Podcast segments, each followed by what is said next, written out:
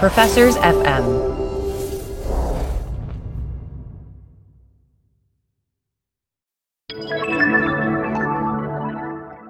Doug, as you know, we have joined the Professors FM podcast network. So it's extremely exciting. It's like for the first time in my life, I'm going to have academic friends. This is big.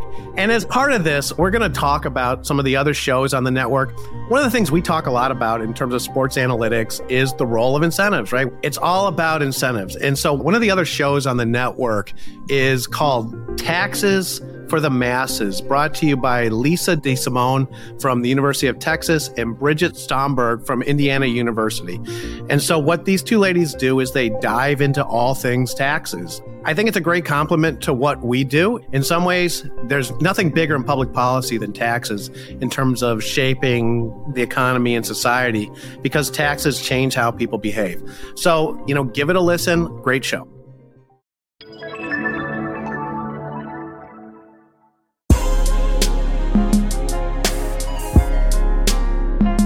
Hey everyone, welcome to the Fanalytics Podcast, brought to you by Emory Marketing Analytics Center. My name is Mike Lewis. I'm joined by Doug Battle. How are you, Doug?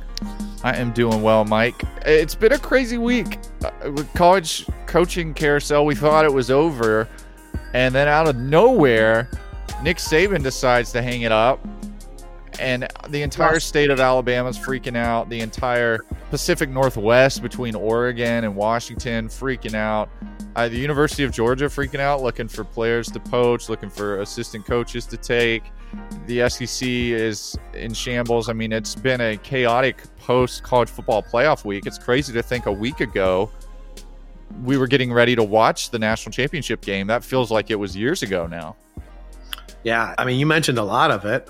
Harbaugh shopping himself to the NFL. I mean, yeah. you, you, know, the other side of this is the NFL coaching ranks are. I think there's mm. something like eight openings. Yeah. there might be yeah. more, a few more coming up as the playoffs transpire. So today we want to actually focus on coaches. And look, coaches are a big part of sports. It's not always that coaches take the headlines. This the the Monday following, I think it was Monday or was it Tuesday when Saban retired and Belichick was sounds like it was pushed out.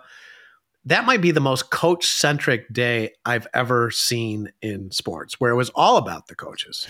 Yeah, it's that's been all the headlines this last week. Uh, you know, typically talking about in college the transfer portal or in the pros free agency or trade deadline or whatnot, but coaches have taken the limelight this week.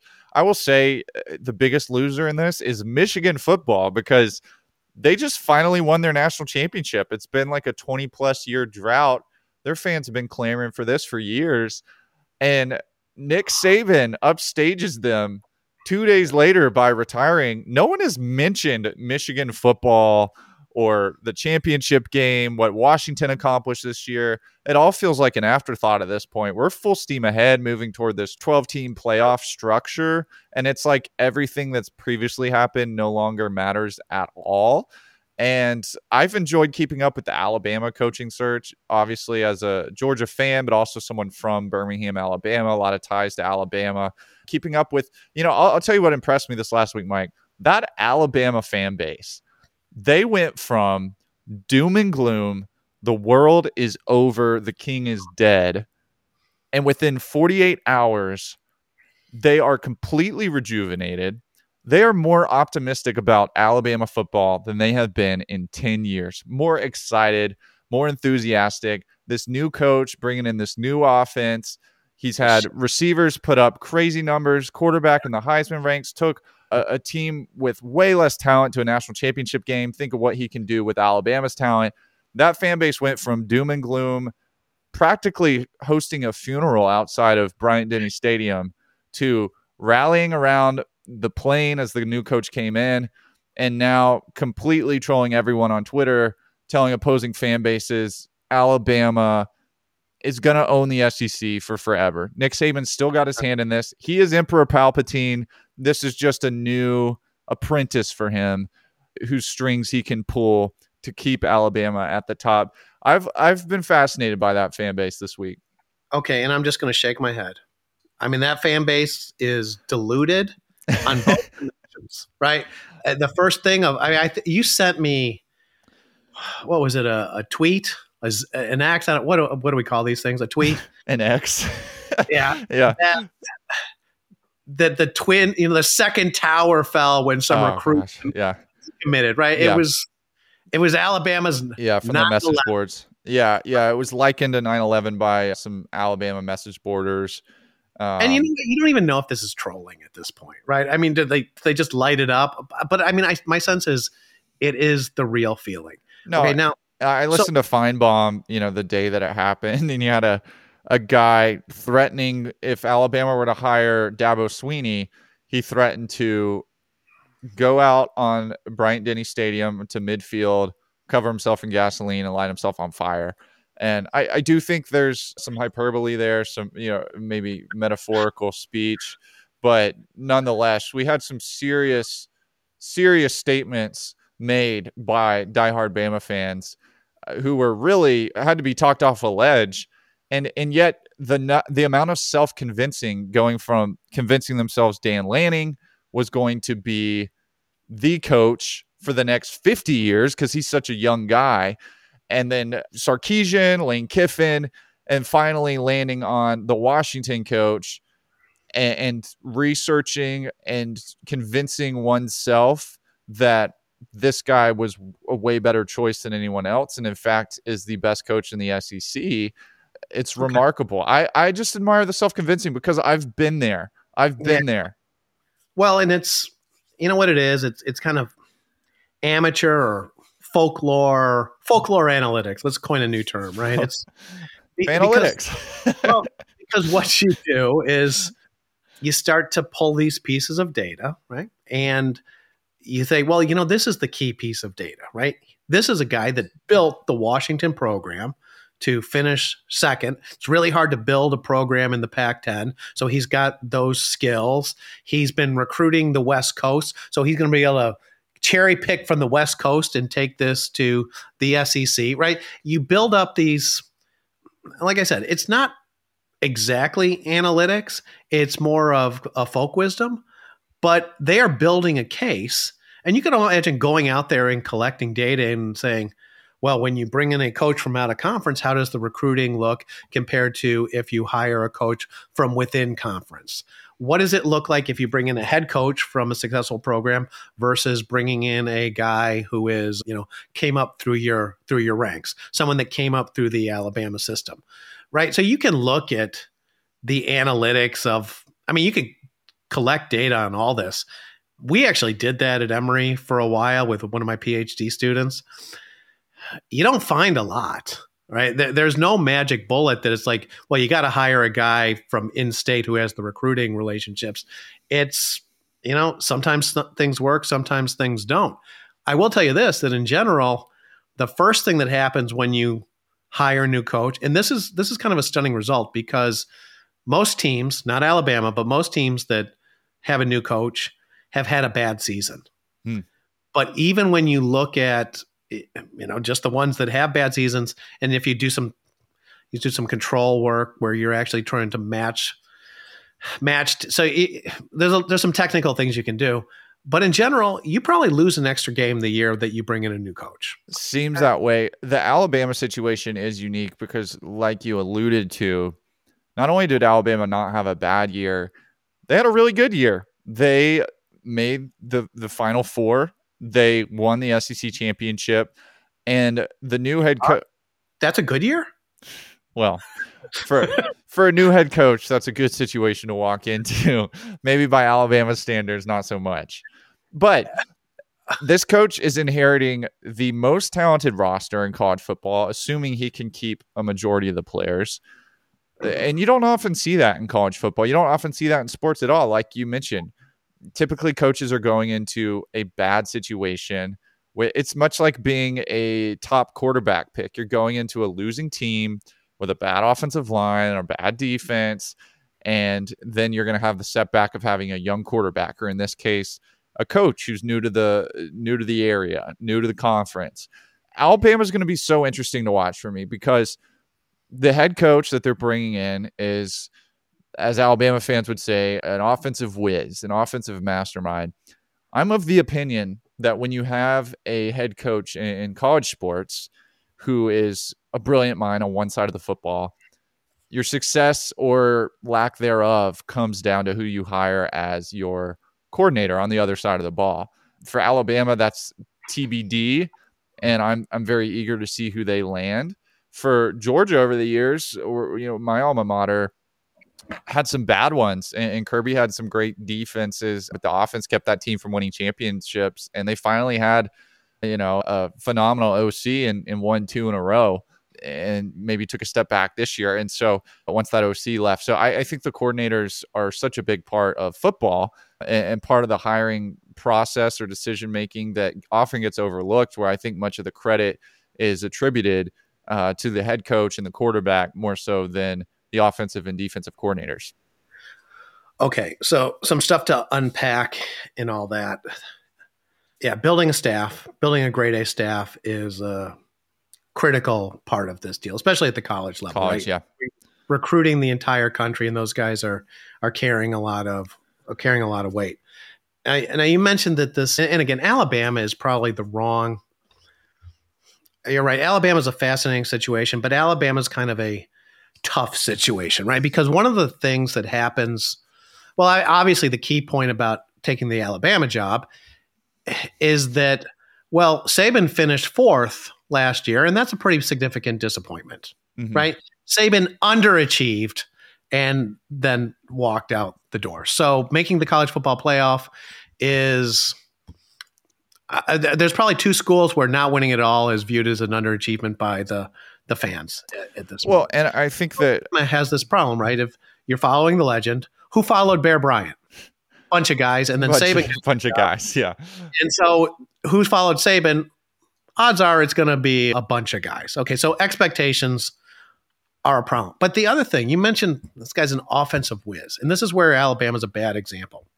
Most of the time, programs are built for what the coach wants to do, right? Yeah.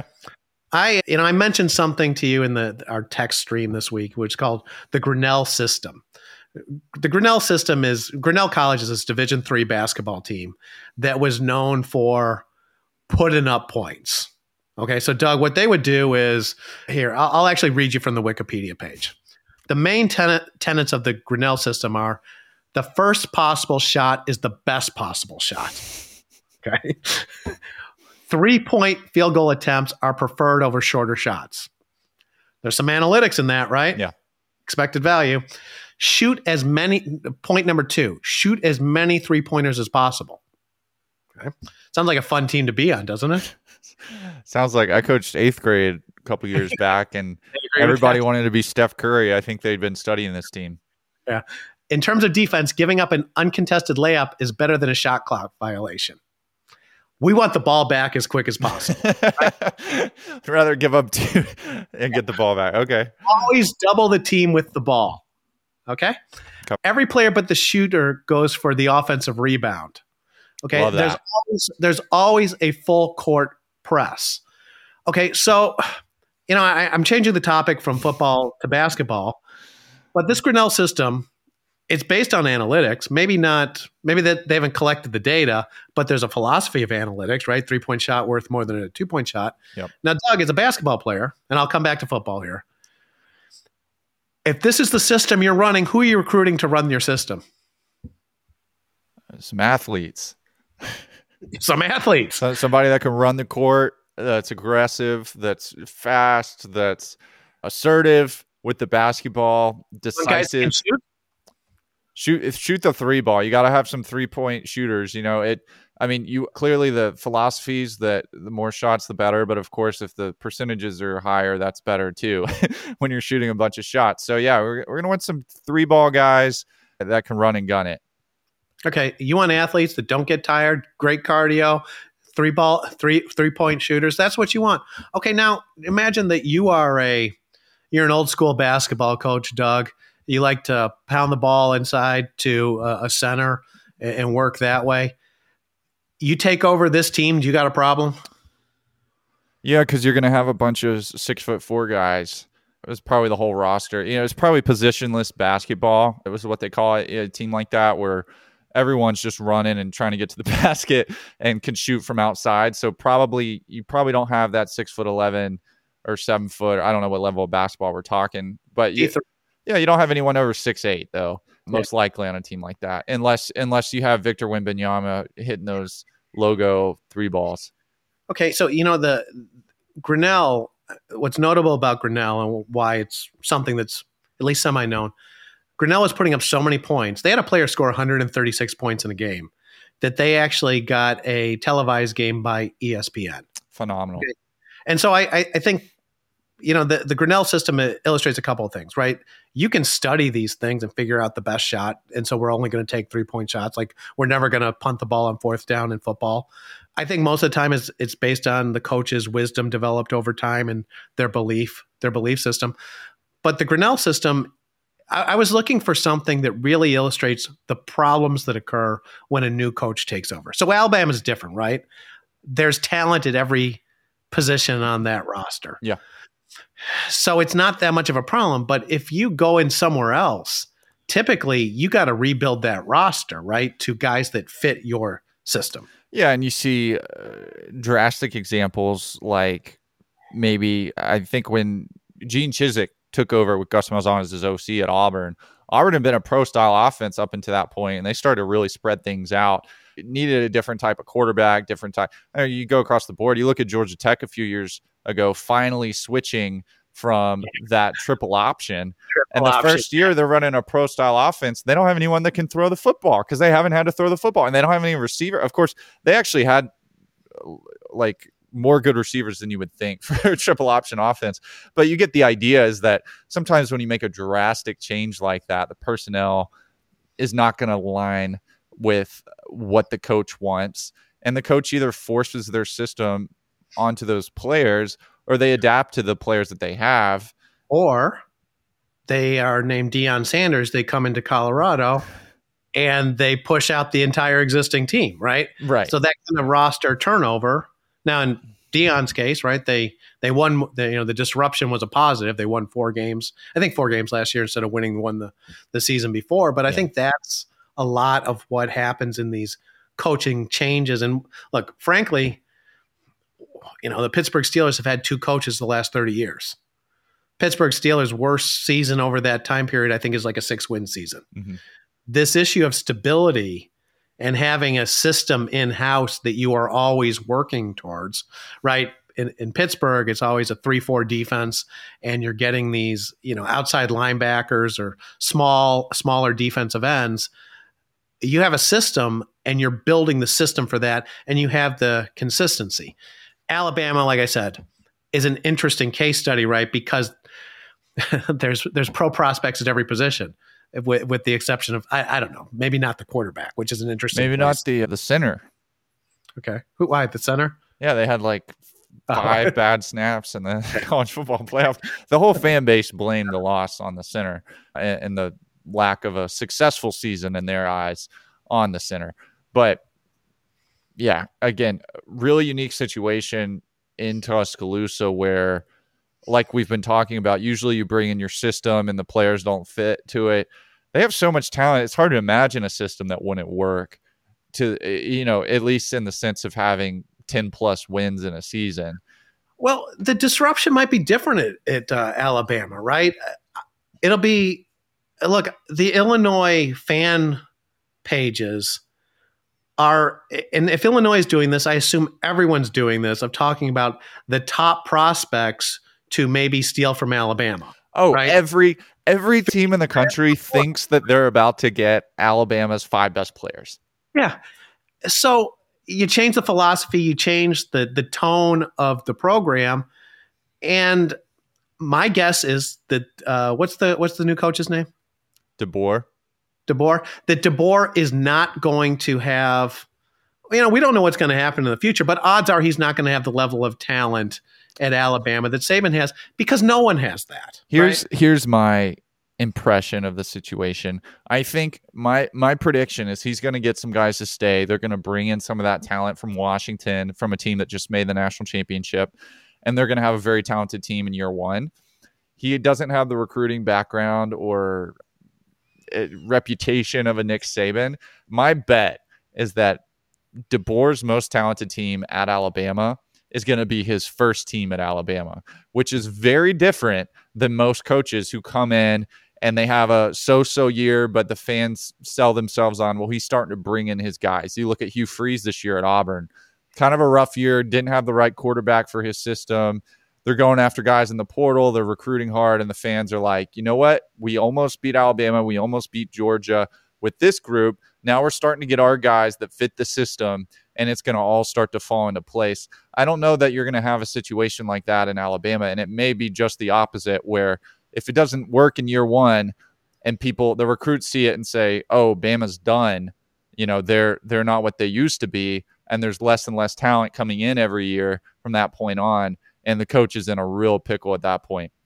Right, and the coach is in rock and hard place, right, where yeah. winning the national championship is frankly the only acceptable season outcome. I think it's a must win. I think it's a must win year one. I think you got to do it year one in, in Tuscaloosa following and, Saban. And the disruption then, he's got to win it in the first two years, right? I mean, otherwise the, the call, but so the disruption effect almost go, go in this situation goes beyond goes beyond the walls of the building, right? It goes beyond Tuscaloosa because you have to put this in the context of what college football is, transfer portal, NIL, how it is changing, SEC growing, eh, Big Ten growing, getting more competitive. And so here's a question for you, Doug. Saban had the most talent on the field. Now, suddenly, NIL means that essentially there's no salary cap, mm-hmm. right? Mm-hmm. That the New York Yankees of college football can go out and buy whatever they want. Now, Alabama might think they're the New York Yankees of college football, but who has the most? And I don't know the answer to this. I think Texas. Who has the most resources in the SEC in terms of deep pocketed donors? I think Texas. Natural recruiting bases. I think Texas. I think you look at what they Texas. What, let me give you Texas, Texas A&M. Yeah. And Georgia, I think. Yeah, I, I don't know that Georgia can compete with those other two in terms of money, just from what I've seen so far. You look at the last two years, Georgia's number one receiver last year well, transfers Doug, to Texas. Alabama's number one receiver this year transfers to Texas. They're they're just hand picking whoever they want off the top rosters in football and bringing them in for instant success. And they made the playoff their first year doing that. And so it's hard to imagine teams like Georgia and Alabama competing with that for the the kind of veteran talent that teams like Texas wanna, get. The thing that I want to one my my view of resources here is a, is a, is fairly broad. So the one thing that Georgia has, and you know Ohio State has it too, is that there's there's really just a few states that produce a lot of football talent. Yeah. Okay. Texas, Georgia, Louisiana, oddly, right? But it's a smaller state. Ohio, Pennsylvania traditionally, but it's kind of dropped off Florida. But Florida has to share, right? Florida has to share with not only out of state programs, but Miami and Florida State. So Georgia has Georgia's got a, a, passionate fan base. They own a metro area, which is part of this part of this story, right? Mm-hmm. They own a big chunk of Atlanta, but they, you know, Georgia is kind of theirs, right? So where does Alabama then kind of fit into the hierarchy of and, and look, what are the Alabama fans going to say? We're Alabama. People, we don't need to pay players. It's a privilege to be here. Yeah, I mean that's what Georgia fans say. I don't think Texas fans even say it. They're just like, "Hey, we're going to buy your players and that's how we're going to beat you." And I I kind of think it's going to work, but uh, Texas has a 3.6 million dollar backup quarterback, Doug. Right. right. They got yeah. They got they got a backup quarterback who's making more than some NFL quarterbacks. So I it's hard to imagine. I think Texas is the best position SEC team to be a juggernaut in the post Nick Saban world. I thought pre NIL transfer portal all that. I thought that Georgia was positioned for that. I think that um, recruiting out of high school, no one's going to do a better job. No one understands that better But like I said, this year, like losing your number one receiver to a team like Texas can be the difference in Texas making the playoff and, and your team making the playoff. And, and likely was. I mean, you look at that that player, AD Mitchell, had two, I think, two touchdowns against Alabama in, in that game for Texas that ultimately vaunted them to the college football playoff. And Georgia was lacking that playmaking ability in a game they lost by three points to Alabama in the SEC championship. So that can be the difference right there. I think that that's what's going to swing things in Texas's favor. As a Georgia guy, you know, you want to see just players that want to be there that that aren't all about the money. But I have a hard time faulting a player for leaving to to make millions of dollars as a 19, 20, 21 year old. It, it's hard. I mean, I know a lot of Alabama fans are upset about Isaiah Bond right now. Kids driving around in a, I think, a Lamborghini in Texas. You know, I, he doesn't seem all that concerned with you know, potentially tarnishing his legacy in Tuscaloosa. How much is that worth to you as a as a 20 year old? The Lamborghini strikes me as you know either the worst car to show off in or the best car. Right? It's, it's almost become ironic. there, there was actually one that was driving around Emory for a while, which makes it even funnier, right? I kept illegally parking by the business school. Some surgeon or something. Okay, so I, I want to switch over to talk about the pro coaching, the situation with the professional coaches as well. And, and I think the transition point for this discussion is Deion Sanders. Okay, so everything we're talking about in terms of college sports, Deion is actually look. I was I've been pretty negative towards Deion. and if Deion somehow gets an NFL job or the Cowboys job, foreshadowing where the conversation's oh. going, hope, hope, you know, fingers crossed. Then I will have been right in terms of his impact on Colorado. But given what college sports is looking at, I'll go out there and say Deion Sanders is the guy most built for college football at this moment. Everyone else is upset at how NIL is disrupting rosters. Deion doesn't care. Deion looks at it and goes, and Deion looks at it and doesn't see the the destruction of tradition and values. Deion seems to look at it and go, opportunity, and I'm ready for this. Yeah, and even seeing Nick Saban interviewed this last week talking about that wasn't what led him to retire, and there's been much discussion about that. But his point was that look, if you're a coach in college football, you can't uh, you you've got to adjust or you're going to get run over. And so when something like NIL comes into play, you've got to have a game plan. You've got to embrace it. And uh, everyone can say that. Georgia can say that. Texas can say that. Alabama can say that. But Deion's the only one I've seen that truly doesn't seem like it bothers him. I think it bothers every other coach. I think it bothers the traditional old heads of college football. And someone like Deion Sanders, he loves it. It's an opportunity. It's great for the kids. It's great for Deion. It's great for Coach Prime. You know, it's great for AFWAC. I mean, it's it's it's a win win win win win. So you know, I, I do think he's the only one seems like uh, unbothered well, by it, and it would win, be. It's a win win. I mean, maybe the the one win that Deion doesn't care about, and I'm not saying he should is maybe he doesn't care about Colorado's side of it, right? yeah, yeah. He cares about himself. He cares about the players. Man, if if Bama had hired Norvell from Florida State, Deion did Florida. It felt like destiny. It felt like that was what was going to happen. Oh, and you know the, the the NCAA coming down on Florida State for NIL violations, right?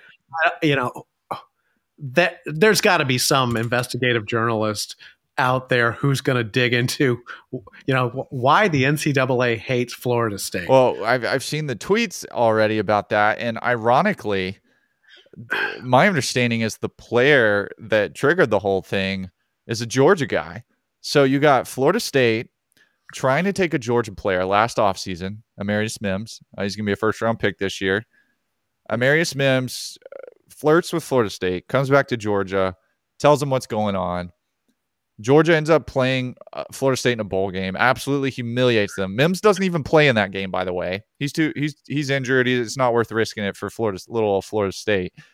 So Georgia smokes them on national TV, embarrasses them. The fan base is roasting them constantly.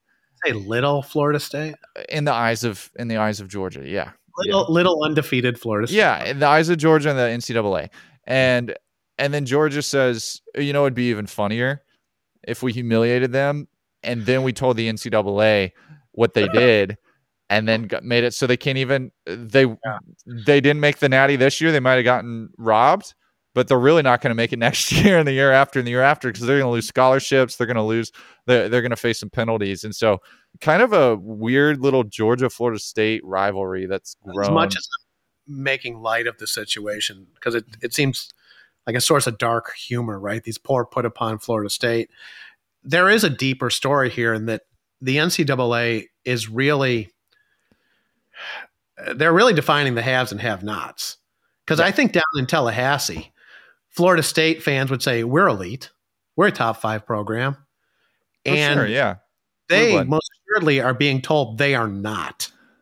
Right. Right. They Bama got the benefit of a doubt with Yeah. one loss that Florida State couldn't get at it with an undefeated record. Michigan seems to have cheated throughout the entire season. Right, right. And what's their punishment? They a self-imposed three-game suspension of the head coach. Now, look, I'm not saying Michigan cheated, but I'm just saying in terms of the I publicity, Michigan in, embroiled in scandals, no repercussions. Right? It's I mean, I, I I do know the my Florida State friends do feel uh, we've made light of them acting like victims going back to that bowl game. They do feel like the victim of college football. They feel like the NCAA is out to get them. they are victims. NCAA is out to get them. Yeah. Nothing will ever go their way. You know, they deal with this injury at the quarterback, and then they they fight through adversity, do everything they can, still get left out, and then oh yeah, good luck ever making it again because we're going to penalize you for doing what everyone else was doing. At least that's that's the story. I don't know the details and the extent of the violations that they committed versus what every other school is committing. it doesn't even it doesn't even seem to to be frank. I'm not even interested in researching what the violations were, given how outlandish NIL seems to have become. It it it strikes me as crazy that we're even talking. I'll just say this in terms of tampering, I caught wind last year during the season that AD Mitchell was talk. Yeah, it, it was rumored that AD Mitchell was going to go to Texas on the Georgia message boards. And this year, I knew I heard rumors about Quinshon Judkins going to Auburn, and of course, he ended up going to Ohio State. But there's good reason. I mean, when there's smoke, there's a fire. It seems like everyone knows these players are talking to other schools during the season when, when, eh, or at least when they're not even in the transfer portal and because there's no way that those rumors pop up and then become true 6 months later as a coincidence it seems like there's definitely you know conversations being had maybe There's back channels or whatnot yeah, there's too much happening. There's too much stuff. stuff- You're right. There's too much smoke. Right. That I need a hundred thousand to stay, coach. Or I mean, there's too much. It's clearly. I mean, I heard I heard Bond at Alabama was was a done deal to Texas before Hmm. any of this happened, and that you know he he didn't have a conversation with the new head coach. He didn't give Alabama a chance to even make an offer. And, but but we're supposed to believe that he hadn't been talking to Texas either. Texas hadn't reached out to him. There were no. He just knew that's where he wanted to go, and they just so happened to strike a deal without any kind of negotiation or anything. And so that there's a lot of that going on. And if you're going to hammer down on Florida State, it seems like there's a lot of schools that are going to be in trouble. And who knows, Mike? Maybe it's paving the way for Illinois to have a shot. Okay. okay. So mention Deion Sanders. Should also mention Harbaugh because these are the two folks that are and I don't know if there's any legs to the Deion stuff. I you know, fans fans love the idea of Deion going to the Cowboys or going to Florida State. I love the idea. Deion going to the Cowboys, Jim Harbaugh going to uh, you know, going to the Bears, going to San Diego Well, there is no San Diego. well, yeah, sorry, sorry. Going to the chart. Thank you. Going to the Chargers. You know, these are again. You know, th- th- these are interesting questions, and again, with it's, it's this question of like the analytics of coaches. You're Jerry Jones, or you're the Chicago Bears. How do you decide that? Well, Harbaugh is the guy. Now, Harbaugh's got a great pro record, right? So he's got Yeah. a track record. Yep. But Deion Sanders going to the Cowboys, there's no data there I you are you are purely operating on gut feel and you're going to talk yourself into it about Deion knows the modern athlete. He knows how to inspire. He will get the best out of these guys. Yeah, it's it's kind of odd to me that Bill Belichick's name is being floated out with programs or, or franchises that are in a rebuild. It just doesn't seem like a rebuilding situation. It seems like much like when Tom Brady left New England, Hey, he Doug, probably needs to be in a situation where he's competing for a I championship. I don't want to interrupt you, but as you bring up Belichick, how do you, how would you interview Bill Belichick? You imagine you're like the you're you're 30 years younger than the guy. He's arguably the greatest coach in the history. What what questions, Bill? What's your philosophy? How are you going to build? I, I think that I would specifically ask him questions pertaining to the New York Giants and what he would do differently to not allow Eli Manning to beat him in the Super Bowl twice again okay. if that situation were to occur. So Yeah, what have I- what did you learn from that and how have you grown from it so we can be sure that you're not going to lose to a 500 team in the How have Bowl? you grown from your experiences, Bill? Do you have a you know what? What do you? How would you build a program? I mean, it's no, I it's- just it, it's like I think Bill to Dallas would make a ton of sense. Of course, Dallas would have to fire McCarthy, who's coming off three back to back to back twelve and five seasons. Uh, talk about smoke being, you know, the, the internet is full of smoke. Yeah. I would I would love I think that would be great for football. Bill Belichick to Dallas because I, I think there's people that would have loved to see Brady going to Dallas and Dallas has been kind of cursed in the sense of being quote unquote America's team, having all the talent, having uh, a number of teams. I mean, in my lifetime as a Giants fan, it feels like the Giants beat them maybe 10% of the time. And yet the Giants have won two Super Bowls and made another in that time frame and, and Dallas hasn't made any. You know, it, it's Guy to fire a guy after going, well, I think twelve and five. and 12 and 5 three seasons in a row. I don't know. I would love to see Bill Belichick in in Dallas because they would become the ultimate sports villains to, to everyone that already hates Dallas and already hates the Patriots. But What a for Cowboys fans, it would feel like we finally have the tools. We have what it takes to do it in the postseason. Of course, we won't find out until a year from now, but it would be a very, very highly anticipated game and, It and a be- reinvigorated fan base. It would be the greatest off. It, it's. I agree with you. This would be the ideal off-season story of Bill Belichick, Jerry Jones, and Dak Prescott getting ready to compete. Now let's go back to the New England Patriots. Yeah. Okay, so again, this issue of coach analytics. Now, Belichick is the greatest example of one of the challenges in all this the separation of the coach and the quarterback. hmm You know, this is also the Mike Tomlin problem. It's Pittsburgh. Tomlin was more successful with Ben Roethlisberger. Yep. He's been essentially nine and seven, eight and eight since then, right? So, how do you which is still fine given what he's had. but how do you separate out the effects, Yeah. right? Yep. So the Patriots then, uh, you know, I, I think, you know, it, it was a great story a couple of years ago, right? Was it Brady or was it Belichick? Then Brady won the Super Bowl. We all decided he was the go- the greatest of all time, and Belichick then had to Belichick had with five six Super Bowls then had to prove himself, which is awesome.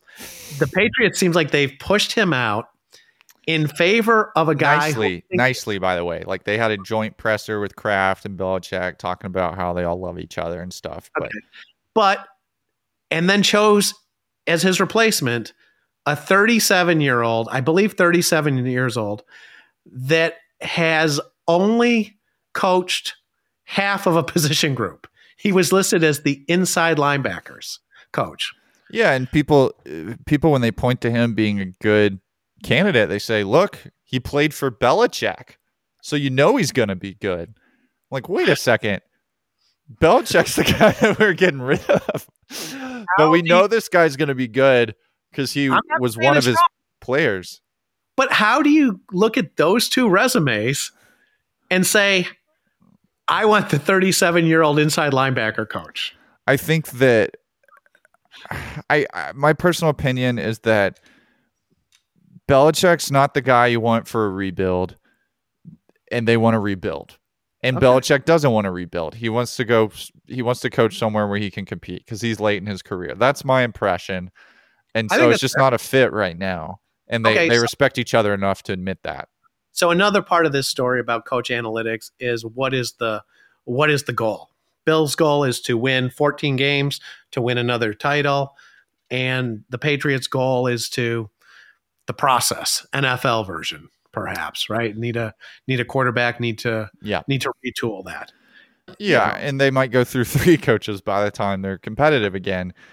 But it's a different. I mean, g- getting back to that DeBoer Alabama hire, Bama needs to compete right now. They have the players to compete right now, and they hire a coach that's competing right now. They go and hire a guy that made the national championship this year, who they feel like can take the roster we already have. We don't need a guy that can build a program from scratch. We don't need a guy that can rebuild a losing program. We need a guy that can take a, good hand and play it well. and, and that's what they did. And I think that you know, like I said, with Dallas, I feel like they're in a pretty similar situation. And if they were, if they were gutsy, they might roll the dice and go for Belichick. I mean, I remember when the Golden State Warriors dumped their coach, Mark Jackson, coming off their most winning season at the time in Steph Curry's career. They'd made a little playoff run, fired him in place of Steve Kerr, who at the time was an unproven commodity felt the like best. a really big gamble, and in hindsight, was the best thing they ever did. The best example of that might be Jerry Krause and the Bulls. There you go. Yep. As documented in the Last Dance. Yep. Stan Albeck, team's improving, Phil gone. Jackson. Doug Collins, team improves further, doesn't get to the finals, gone. Phil. Phil Jackson. Yep. Yeah, that that's the best example. And so I think if I'm Jerry Jones, I'm strongly considering that. I really, I really am. So to sum this up, Doug, coaching and analytics, right? There, there's, you know, coaches operate in the world of analytics via their philosophies, whether or not there's data supporting it.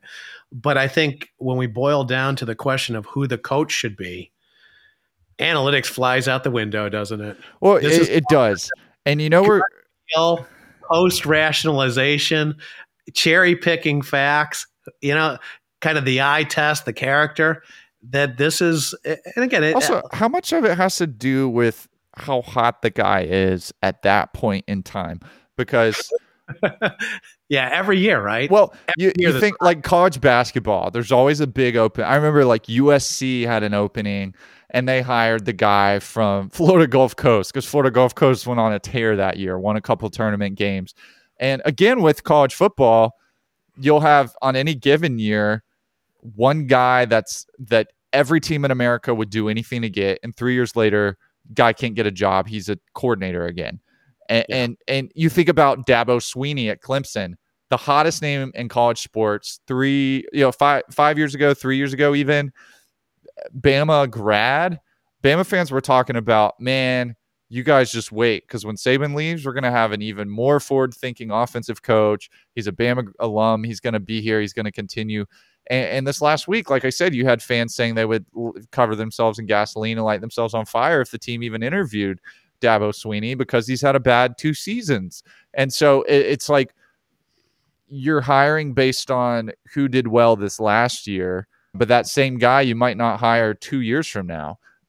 And and you know, to the contrary, there might be a guy that I don't know. I just think there's some inefficiencies there where Oh, I, I don't Will, think there's a Will Muschamp was the hottest name in in college sports at one point as the DC, having coached under Saban and coached at Texas, LSU, Auburn, and and you know had a bad stint at Florida, and and nobody wants to touch the guy as a head coach.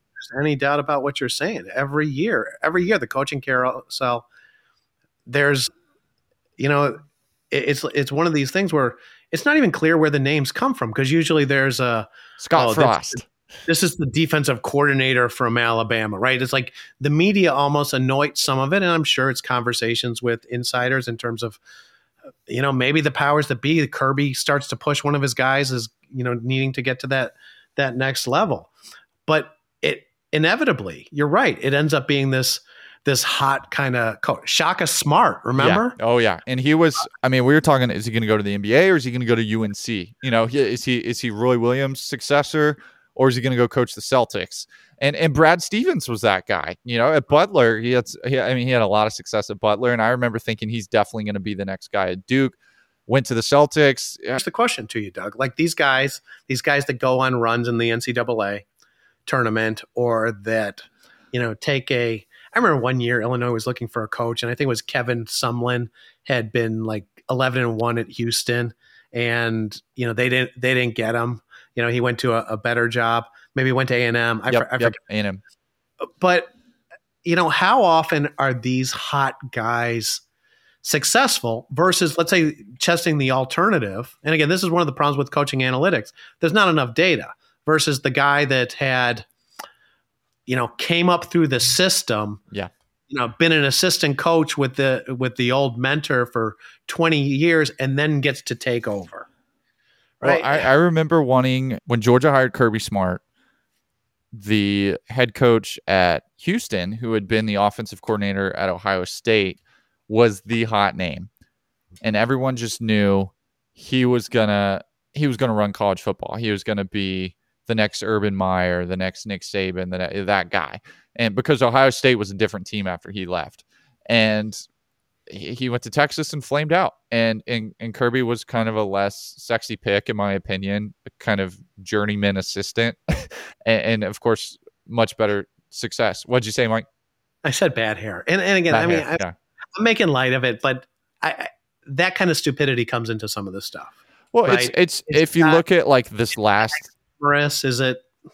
If you look at this last season, if you cut the season short so if you cut it after four weeks, I think Alabama might be interviewing Deion Sanders to be their head coach, which is absurd. But he right. was the hot name at that time. Doug, I forget. Oh God, what's the guy's? What is the name? Who's the Mississippi coach? Lane Kiffin. Lane Kiffin, right? So you mentioned he was one of the candidates for Alabama. Why Allegedly. is Lane Kiffin always one of the names that is hot considered for these elite jobs. When he's like bombed multiple professional and college program and franchises. A lot, right? a lot of jobs. yeah. Yeah. I, I I I think that I never want my team to go with the guy who was who's like new and had pretty good success and then his team went on a run in the NCAA tournament. That's like not the guy I want because the NCAA tournament feels like such a fluke thing, and very rarely. I think Brad Stevens is like the only guy I can think of that did it once and then ended up being like a successful coach at the next level to any degree. Well, uh, the, uh, you know, it's probably a mix of skills, right? So you, you want that quote unquote brilliant sports mind, right? And you can find that anywhere. And then you also want the institutional building characteristics, right? Yeah. Recruiting at Alabama is a different game than recruiting at Alabama football is a different game than recruiting Butler basketball, right? Yeah. It's just fundamentally yeah. different. So, you know, the demonstration of those skills. But uh, you know, again, maybe to wrap this up, it is just the the the primary point is that coaching analytics analytics comes into coaching decisions as a support or via heuristics or kind of folk wisdom, uh, the wisdom of crowds. But in terms of identifying the right guy, man, it's just it's not something that's going to tend to happen. I got one more. I got one more, and this could be a whole nother podcast. Maybe it will be one day. But one more thought on this is it's really striking to me how former players either get the benefit of the doubt and jump the ranks rapidly or are sort of almost like treated as an equal to guys that came up in the coaching ranks. And, and by that, I mean Deion Sanders jumping straight to head coach. First job as a coach, I, I believe, is as a head coach. On the contrary, or, or as a comparison, Hines Ward, a guy that that was a Super Bowl MVP. There are Georgia fans that have wanted him to be receiver coach at Georgia, and he's never gotten an interview, to my knowledge because he hasn't doesn't have experience recruiting, you know, doesn't have all this coaching background. And I, I believe he's like the equivalent, like an on-field receiver coach for the Jets or something like that. Like he's he's kind of started from the ground up. It's like he's starting as an intern, working his way up. And you see that like in basketball, like someone like Steve Nash becomes a head coach, but then like there's all these assistants that were also former players, and it's like who decides which former player is going to be a good coach and why? Like, why did we decide Deion Sanders is cut out to be a, a head coach, but you know, Hines Ward isn't cut out to be a position coach at the same level yet, but he's got to go through his internships first. That's that's really striking to me. Yeah, and you know what I'm going to say on that one, Doug? And usually I got an answer for you, or I'll t- attempt an answer. I'm going to say hard pass. it, it's an interesting name that you've brought up because Hines Ward has been a guy that I've actually had similar thoughts about, where he was a, you know, because he was an interesting player with some quarterback, Quarterback, experience, receiver, receiver yeah, defensive back. He yeah. seemed to be an incredibly high character guy for the Pittsburgh Steelers, loved by the loved by the fan base. And so when he doesn't get those coaching opportunities, and it seems like he's been vocal at times about wanting those opportunities. Yeah, I think he had come out and publicly said, like in a newspaper, that I would take any job on the Georgia staff in heartbeat. And I'm like, why aren't they offering this guy? You got a you got a Super Bowl MVP you want to recruit for you? this is the problem, right? Where it's like when there's something like that going on, you kind of go, maybe there's something else happening, right? And that's why I'm going to say I'm just going to hard pass on that on that one yeah, I, I don't know. and It's, like uh, in the NBA, I almost feel like every other coaching vacancy is a former point guard, and half of them are bust, half of them are are really good. I don't know what makes. too bad because the former coaches should be the centers because there's nothing better than a seven foot center that weighs you know 320 Remember the pounds. old Georgetown basketball coach was one Yeah. of those guys, but yeah, They- so they- Ewing for a while, right? Yeah, yeah. So anyway, former players like they get treated either they either get preferential treatment or almost like Yeah. the opposite. And I guess it's because of people's experience with them and and whether they think they're, you know, they're either penalized for having played or they're given a, a major pass. okay, Doug. Some of the to wrap this up, some of the videos of the week that I have loved, and the first one, and I like I don't know what people have said about it. I think Travis Kelce's mom doesn't want Taylor in the booth anymore. Taylor is dancing and swaying. Mrs. Kelce seems vaguely annoyed and uncomfortable. Mrs. Kelce always seems vaguely annoyed and uncomfortable in the booth with T Swift with her big old like, Doug, I think we've hit the turn. I think we started seeing it with the New York fans, right? Booing Taylor or whatever it was. I think NFL fans have had enough of Taylor Swift. She's still goosing the ratings, but I think the NFL fans have had enough. Out. I don't- Taylor, I don't I don't have like the biggest problem with it. And I think it's funny how obsessed people are with it from like with such a negative attitude. It's like, yeah, she's doing the swag surf like everyone else in the stadium. But I'll say this I was irate watching the Detroit Lions game, knowing that Eminem is in attendance. They showed him one time. And when the game ended, and, and there was this whole video before the game of Eminem asking Sta- Stafford to essentially throw the game so that Detroit could finally just have something good and they never panned to Eminem to show his reaction. I'm like, this is a guy whose whose caricature of himself is constantly on display in, in his music videos and, and in pop culture over the years. And he's just being a real person for a day. Sitting, he's in the stands, like he's got fans around him. I want to see him high fiving and jumping up and down and screaming and hugging random people. They never pan to the guy. I'm like, this is what I want to watch. That's a celebrity I want to see on the screen. okay, and you are alone. Taylor, when Taylor Swift rolls out and says, I'm going to put 2 million people in front of your TV sets, 5 million, pe- 10 million people, I'm going to put 10 million incremental viewers on your show. I don't even know who's playing. Eminem is not bringing 10 million. And Eminem I didn't say he's bringing 10 million. I'm just saying, like a football guy. Football guys like Eminem. We grew up working out to Eminem and and playing. I remember high school football going out on the field and like every. Well, not at my school, but all the all the opposing schools play Eminem before the game, and it's like that's that's a football guy. Like that's on brand. It fits. And for Detroit, like you know that stadium sounded so loud, and it's like you know who knew? I mean, I know in the last offseason we talked about the fandom rankings they've got a they've got a pretty good fan base, kind of blue collar, like cold weather city. I'm not saying you're wrong in terms of how you feel. I'm just saying you're wrong in terms of comparing Eminem to Taylor Swift. All right. Well, look, I know this isn't going to happen because the script's been written and we've already seen the Super Bowl logo, so we know what teams are in. But Detroit versus Taylor, Eminem better get as much screen time as Taylor Swift. He needs equal time. Mike, I need to educate you on something you might not know. You might. Sorry if I sound like I'm being like I don't know disrespectful in some way. So, uh, do, are you familiar with the term "stan"? I've heard that, but I don't. It's you know, cap Stan. I mean, so Stan. So people will say, like a Taylor Swift fan will say, "We stan for Travis Kelce. We stand for Travis." You know where this term "stand" comes from? No, but I like I like this new segment of the Gen Z lingo segment of the show. Go. It comes from Eminem. he has a song called Stan about a guy named Stan that oh, kept oh, yeah. kept writing him fan mail and, and song, ended right? up killing himself. But really, right? Yeah, like in the like early 2000s or late 90s, whatever. Uh, Dear Slim, you know, and and he's writing letters. So so that comes from Eminem. But then when we have our moment, so Eminem, that is like a huge fandom term that Eminem is the father of. And yet we're in a fandom like showcase with NFL, and we won't even show Eminem.